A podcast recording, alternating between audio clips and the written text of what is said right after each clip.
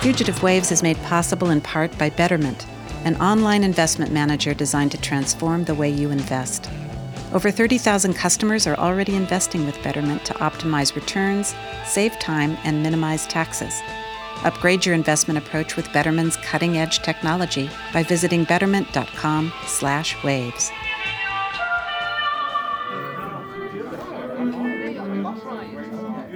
We are in London at Terminal Studios rehearsing for a tribute show to Kate, my sister, my dear sister. It's actually a celebration of her music, which is amazing. Now that I'm sitting here actually listening to other people singing her stuff rather than being on stage with her. Will you say your name, your full name, Anna? Anna McGarrigle. I've been called upon to straighten out chord sequences and uh, something that I've never had to do before, and I wasn't sure I was even capable of doing it because Kate was a complicated songwriter.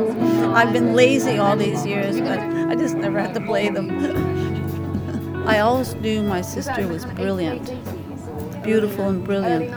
But because she was my sister, it's not that I didn't revere her. It's difficult to revere your sister. But now that she's not here, I revere her. I wish I could tell her that. From Radiotopia and PRX, welcome to Fugitive Waves. Lost recordings, shards of sound, stories from the flip side of history. We're the Kitchen Sisters, Nikki Silva and Davia Nelson. It's Friday, June 11th, 2010. This is Davia Nelson of the Kitchen Sisters. We are at the Terminal Studios, the last day of rehearsals for the Kate McGarrigle tribute.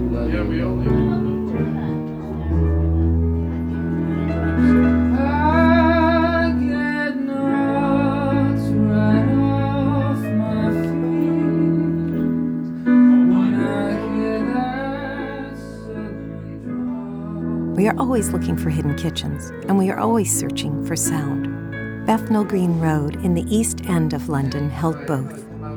We were in London recording at the Terminal Studios, where a rehearsal for a tribute concert to the late, great Kate McGarrigle was underway. Came time for lunch. We left the studio, walked a few blocks, hung a right, and there was G. Kelly Pie and Mash Shop, where eels were turning into lunch eels, jellied eels, and stewed eels. Stewed eels, of course, are cooked. Jellied eels are served in what they call jelly. My name is Len, and I've been driving a cab for 40 years, as I'm 79 years of age now. The doctor says I'm the fittest man in town. Kelly's is an old traditional pie and mash shop. Homemade pies, mashed potatoes, and something called liquor. It's actually the parsley sauce, uh, which you um, douse with vinegar, salt, and pepper. It, it, it, was the cheapest East End meal, and the children were brought up on pies, mash, and liquor. Not, it must have the liquor. The people that don't have enough money to buy steak and chips. In 1915, Samuel Robert Kelly opened his noted eel and pie shop on Bethnal Green Road. He and his wife Matilda had four children who all went on to open eel and pie shops themselves. The shop was known for its high standards of quality and cleanliness, which makes sense of what we saw. At first glance, we couldn't figure out if we were looking at a medical dispensary or a cafe. White marble tables, white tile walls, a spare, sanitary look to the place. Then we spotted the pot of eels and pile of pies. I was not afraid, I was not afraid into the eyes, and I was not afraid.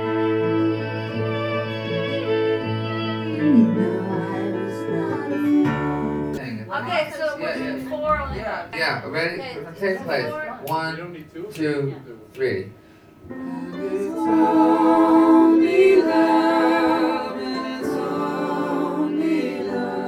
Did we order the eels and take them back to the studio to share with the singers? No, not this first time. We trundled further down the road and came back with Vietnamese food to go, but talking eels. As if we had just discovered the most hidden kitchen of all. We were nice young adults. We proved ourselves. We showed results. Like cats and dogs who'd undergone a. Of course, all the Londoners there knew about them, and more than a few dropped in for pie and mash upon occasion. Turned out, these shops, once a staple of London life, are now a dying breed, along with the eels they serve. But the summer sun came down on fit fun to feel fun to fall into, into a sloppy tea. Then someone said, Well, if it's eels you're after, you better go to Eel Pie Island up the Thames. Our search for the source of these vanishing eels led us to southwest London, on the edge of Twickenham, to a tiny slice of land. Now a small bohemian community of artists, inventors, river gypsies, and boat builders, Eel Pie Island has a flamboyant history that stretches from Henry VIII to the Rolling Stones. This week's adventure the case of the complicated poisoning at Eel Pie Island. I say, Holmes, that's Eel Pie Island up ahead. I wonder if the ale at the inn is as cool as I remember it. And the eel pie, crust all flaky and tender. I have no interest whatever in eel, Watson. Nasty, slimy fish.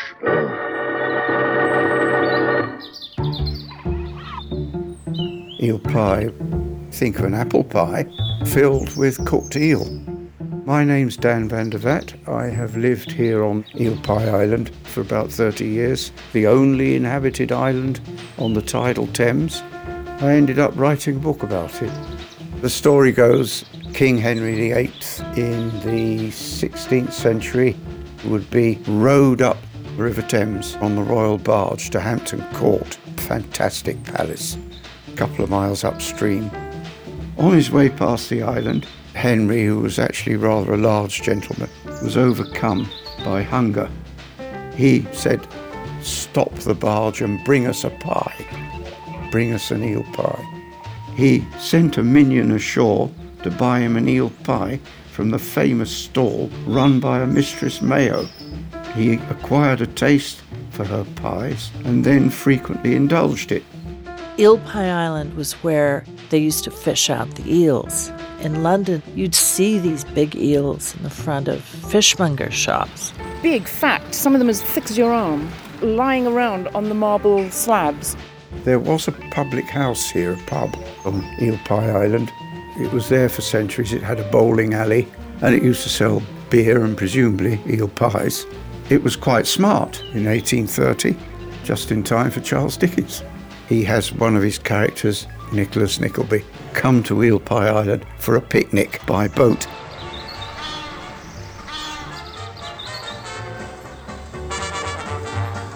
Eel Pie Island had a hotel on it from the 1800s that was effectively derelict by the mid 1950s, and a couple of people started a jazz club on it. I'm Russell Clark, rock and roll historian from London. You know, Michael Snapper was an antique dealer, scrap dealer. Eel Pie Island was going cheap at some stage, so he just upped and bought it. What to do with it? Why not stage a concert? Because it had a rather interesting dance hall attached to it. The hotel stood alone. I remember it a little bit like a Charles Addams drawing. My name is Anjelica Huston. I'm an actress. I grew up in London in the early 60s. It was a time when a lot of old ways were meeting a lot of new ways. From the rations and the hardships of the Second World War and the Blitz and hunger Pie Island, you know, the, the eels that had been cut up on these white marble slabs since the days of Henry VIII were suddenly meeting the youthquake. Pie Island. I used to come as a 16 year old. It was dark and it was summertime, and we would dance. My name's Emily Young.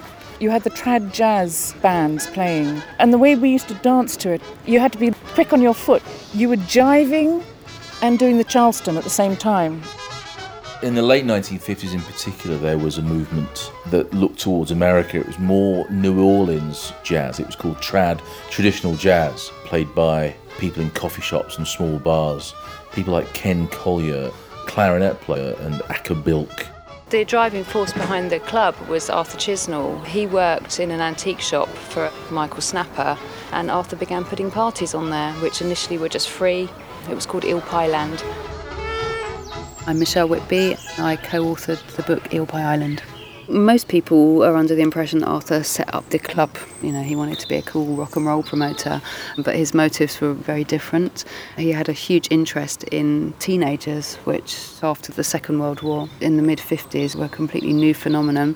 General society just saw them as a threat, whereas Arthur wanted to know how to help them. He purposefully included amongst the club members professional people, doctors, lawyers. If someone that had a problem, he would try and steer them in the direction of the right person. He called it a social experiment and used the music as a way of attracting these youngsters. When you're too far separated from the parameters of the normal culture, your head breaks.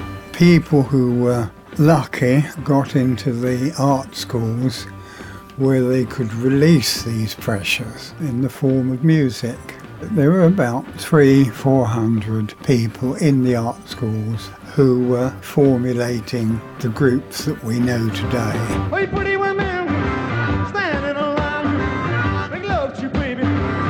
Keith Richard, Eric Clapton, all of those guys came out of art school in the late 50s, early 60s. was a bit of a hotbed for things like jazz and rock and roll and bohemianism. Ronnie Wood went to Ealing Art College. Pete Townshend went to Ealing Art College. Jimmy Page went to Sutton Art College. Jeff Beck went to Wimbledon. And Eric Clapton went to Kingston. These are all along the River Thames in probably a 20 mile radius Eel Pie Island. People rather jokingly refer to it as the Thames Delta. You're listening to Bob Mills on GLR, BBC Radio for London 94.9. My very special guest this morning is uh, Eric Clapton. Who are we talking to now? Michelle. Hi there. Hello, Michelle. Uh, you got a question for Eric? I have. Eric, I'm writing a book about the history of Eel Pie Island. Oh God! Well, I because I did a lot of work there. Yeah. Um, well, I was like a beatnik back in the early '60s. That was the only thing there was. You go to Richmond or Kingston and sit around in a coffee bar in the afternoon and wait for the time to go over the bridge to the island, and then see all these great like Ken Colyer. And, A number of these kids went to Pie Island and saw trad jazz and then folk and skiffle. Skiffle is kind of the punk of its time, 1955, 1956. Almost every rock and roller that you've heard of that is from London would have been in a skiffle group. Kids have seen Elvis and they want to do it themselves. Eric, I was wondering if you could tell me what your best and worst memories were of playing at Eel Pie Island. one of the worst memories was having to carry John Mayall's organ across the bridge. Oh God. And he had a B3 with two handles that he'd stick through it. And uh, the floor, we'd stand in the middle of the floor and it would bounce up and down so hard you didn't have to dance. Eel Pie Island by the early 60s was taken over by rhythm and blues. Harmonica player Cyril Davies formed Cyril Davies All Stars. He died at the age of 32 of leukemia, and his place was taken by Long John Baldry. There is a story that uh, the night that Cyril Davies died, they had a booking at Eel Pie, and they went on and played their show without Cyril. And afterwards, on the local railway station, which is Twickenham in southwest London, Long John Baldry came across a young guy, a little bit drunk, and playing the harmonica and singing. And his name was Rod Stewart. And uh, uh, John Baldry went over to him and said, Do you want to join a band? The Yardbirds, Jeff Beck and Jimmy Page, Faces, people would come and go and play in different bands. It was a great melting pot. You might bump into Mick Jagger in the bar, you know, when the Stones were first starting. You'd see like Pete Townshend coming through, or Ray Davies, or Keith, or Bowie. Any band that was worth its salt had to play there. Till you ticked off that one on your itinerary, you hadn't really arrived. Paul Jones, I played with the 60s band Manfred Mann. You drove up here in your van and then you unloaded stuff and just pushed it on a trolley across this strange little footbridge. The footbridge was ropey as anything, decrepit. It was muddy, old London ramshackle river life with old barges where people were living. You had to pay to get over the bridge. If you didn't want to pay, you swam across, and lots of people did. The room would just be throbbing. Hot, humid, full of cigarette smoke, sweat.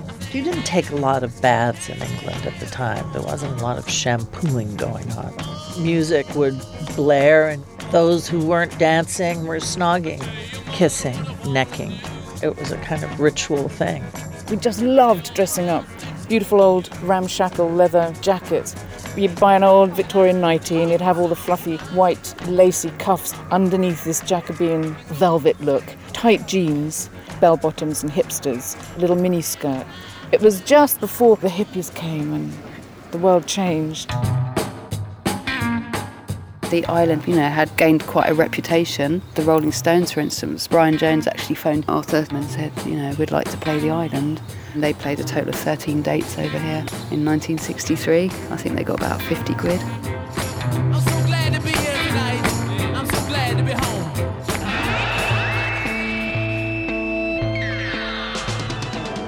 Pink Floyd were one of the last groups, and they played there in you know 1967. Eel Pie closed for being a health hazard. It was dilapidated. It was there for 11 years, and in that time, 30,000 young kids were members of the club. In 1967, the police forced its closure. Within days, people were moving in hoping to create a utopian commune. In 1969, the hotel briefly reopened as Colonel Barefoot's Rock Garden, welcoming bands like Black Sabbath and the Edgar Broughton Band. A number of people decided just to move in and live there, what we would call squatting. In the early 70s, that was really the movement, particularly in London, where after the war there were a lot of properties left empty that had been bombed, and before they could be demolished, people would just colonise them. It was a wasteland. It was squattable. The river authority wasn't doing anything with it. This bit was sort of claimed by youth culture. The electric had been cut off and the water, and it was freezing cold, so they just started ripping the building to pieces to keep themselves warm, and then it just became unfit for human habitation. Sadly, in 1971, the hotel burnt down in mysterious circumstances. The hotel was pulled down, and the owner got permission to construct 18 townhouses. One of the great institutions of rock and roll music. What is it now? The island is half residential and half boatyards, Uh-huh. and where the hotel was is now houses. But it's still there's still artisans over there. Yeah, there's still yeah, crafts. yeah. There's all sorts of people over there, sort of sculptors and stone carvers and uh, blacksmiths. And Eel Island, it's a very specific little place in space and time. This uh, little point of liberation down on the Thames. Very, very alive, just like the eels.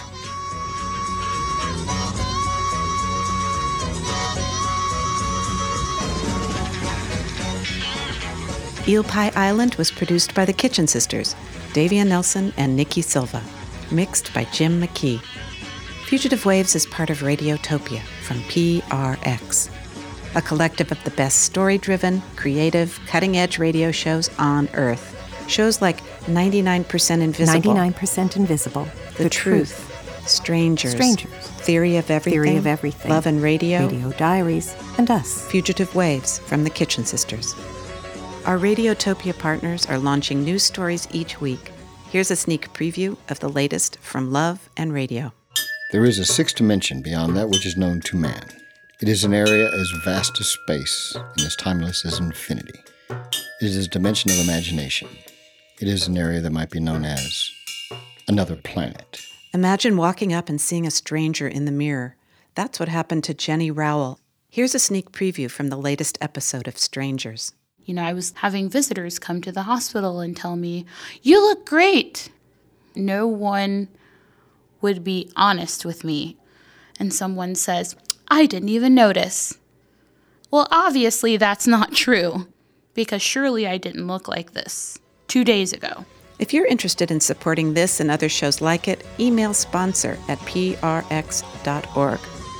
Radiotopia from PRX is made possible with support from the Knight Foundation and our launch sponsor, MailChimp, who celebrate creativity, chaos, and teamwork. Get to know your new favorite podcasts at radiotopia.fm. The Hidden World of Kate McGarrigle.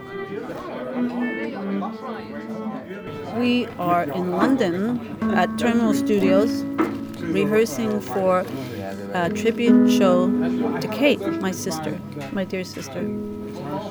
It's actually a celebration of her music, which is amazing.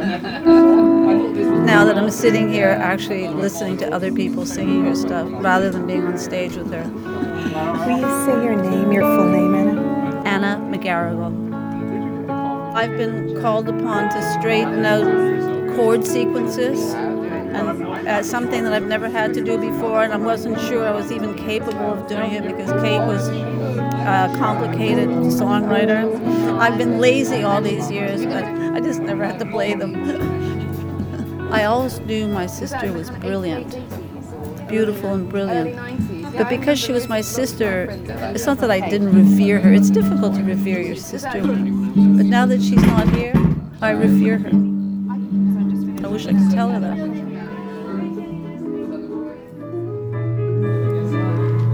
It's Friday, June 11th, 2010. This is Davia Nelson of the Kitchen Sisters. We are at the Terminal Studios. It's the last day of rehearsals for the Kate McGarrigle tribute.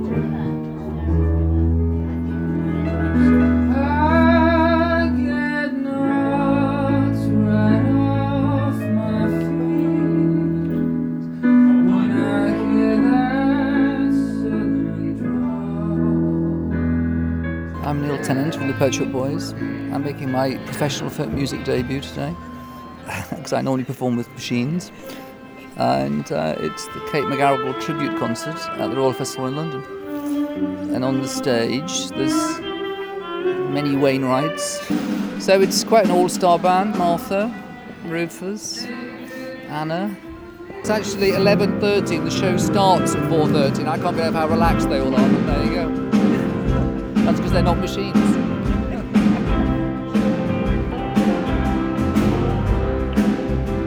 My name is Chaim Tannenbaum. I knew Kate, we were 16 or something. There was a very small folk music scene, I guess, in Montreal. We met at little parties that people would have. We met at folk clubs. There was a group of people in Montreal, the Mountain City Four. There were Peter Weldon, Jack Nissenson, and Kate Nana. There were some blues and Woody Guthrie songs, and English ballads, sailing songs, and folk songs. A banjo guitar situation. Kate and Anna weren't writing yet. The first songs Kate played in that group on the piano were Traveling On for Jesus and God Knows How Much We Can Bear. We're our Heavenly Father's children. You know He loves us, He loves us one and all. Cause He knows, yes, He knows just how much we can bear.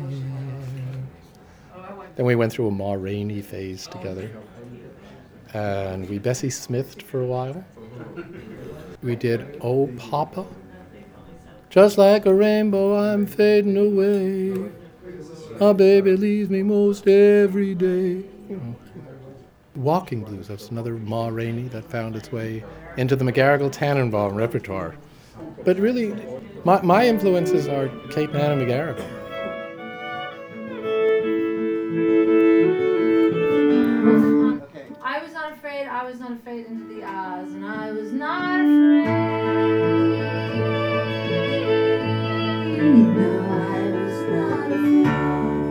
Martha, Martha Wainwright, Kate's daughter, and we're backstage at the Royal Festival Hall here in London on the South Bank. I'm going to sing Matapedia, which is the song that my mom wrote about me and herself. I think that Kate started with trying to capture as much of the story in each sentence, and especially those that weren't necessarily about her. She had a great memory for history and for what she read, and so she wanted to show that um, scholarly mind of hers in her lyrics and in her songs. Did you two ever write music together? No, she wanted to, and she tried, and you know, I'm very um, insecure about writing songs, so I do it in private, and I didn't know what I had to offer. She would try to pull me out of my shell a bit, and I unfortunately I, I uh, dragged my feet.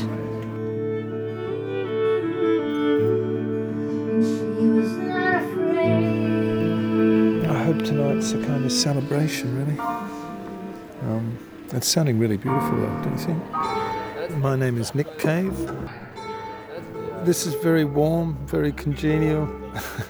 it's a family affair, very different world from the one I'm involved in, you know. Some years ago, I was the director of a meltdown here, and they were doing this tribute to Harry Smith, and the McGarrigles were part of that. God, that's so beautiful. And I asked them to come in, and I was making a record of some months later if they would come in and sing the backing vocals on the record, which was a huge thing for my band, The Bad Seeds, to do because it was so um, such a different sound to bring into what we normally do. What happened in the studio when they w- worked with us that I found really extraordinary and a real kind of honour to be able to watch in progress was the way that they put their vocals together. We would play a song to them and they would kind of put their heads together and you weren't sort of invited into this kind of scenario at all in a, in a way. And just kind of kind of hear this sort of very quiet peeping and sort of kind of coming out an occasional kind of squabble or come over over something or other. And then they would perform this stuff. So we were all just sort of sitting there with our mouths open, gobsmacked, really. What they were bringing to the whole thing was such a sort of um, vulnerability to the to what we were doing. This other side.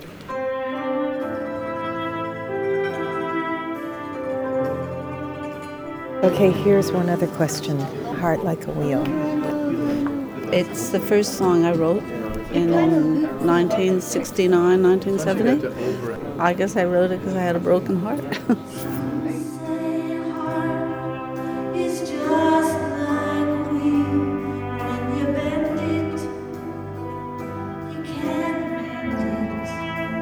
Kate and her friend Roma Baran went to New York sometime around 1969. Kate dropped out of McGill and she called me.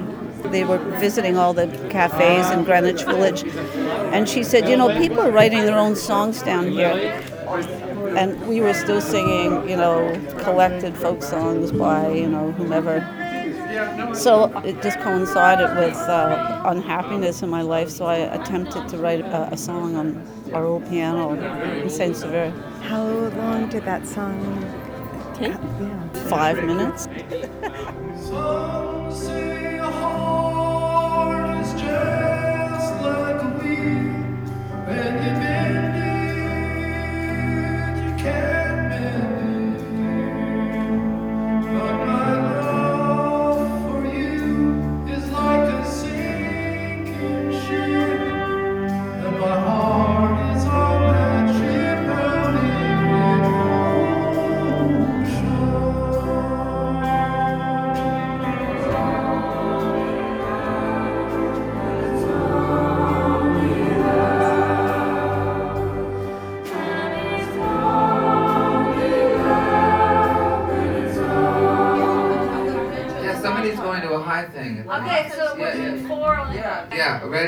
Take place. One, two, three.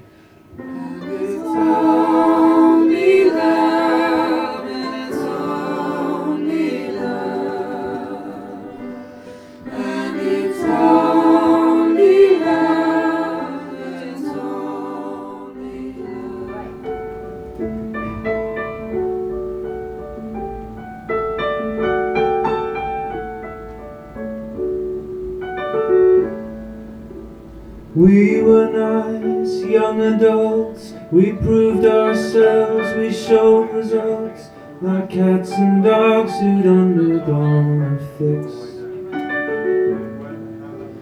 Fashionably cynical, and love to us was clinical.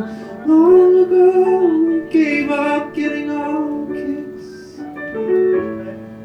But the summer sun came down on all, and it was fit fun to feel fun to fall in tune to a sloppy teenage scene.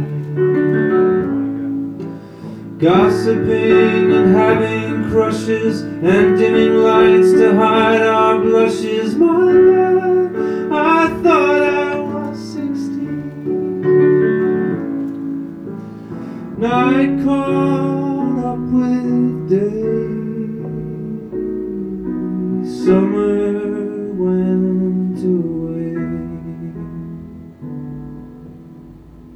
This crazy summer is past now.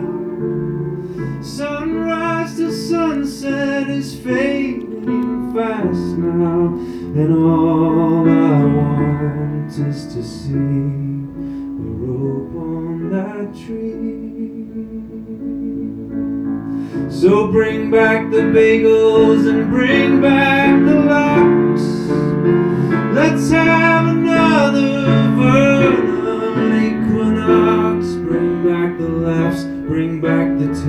bring back the beer,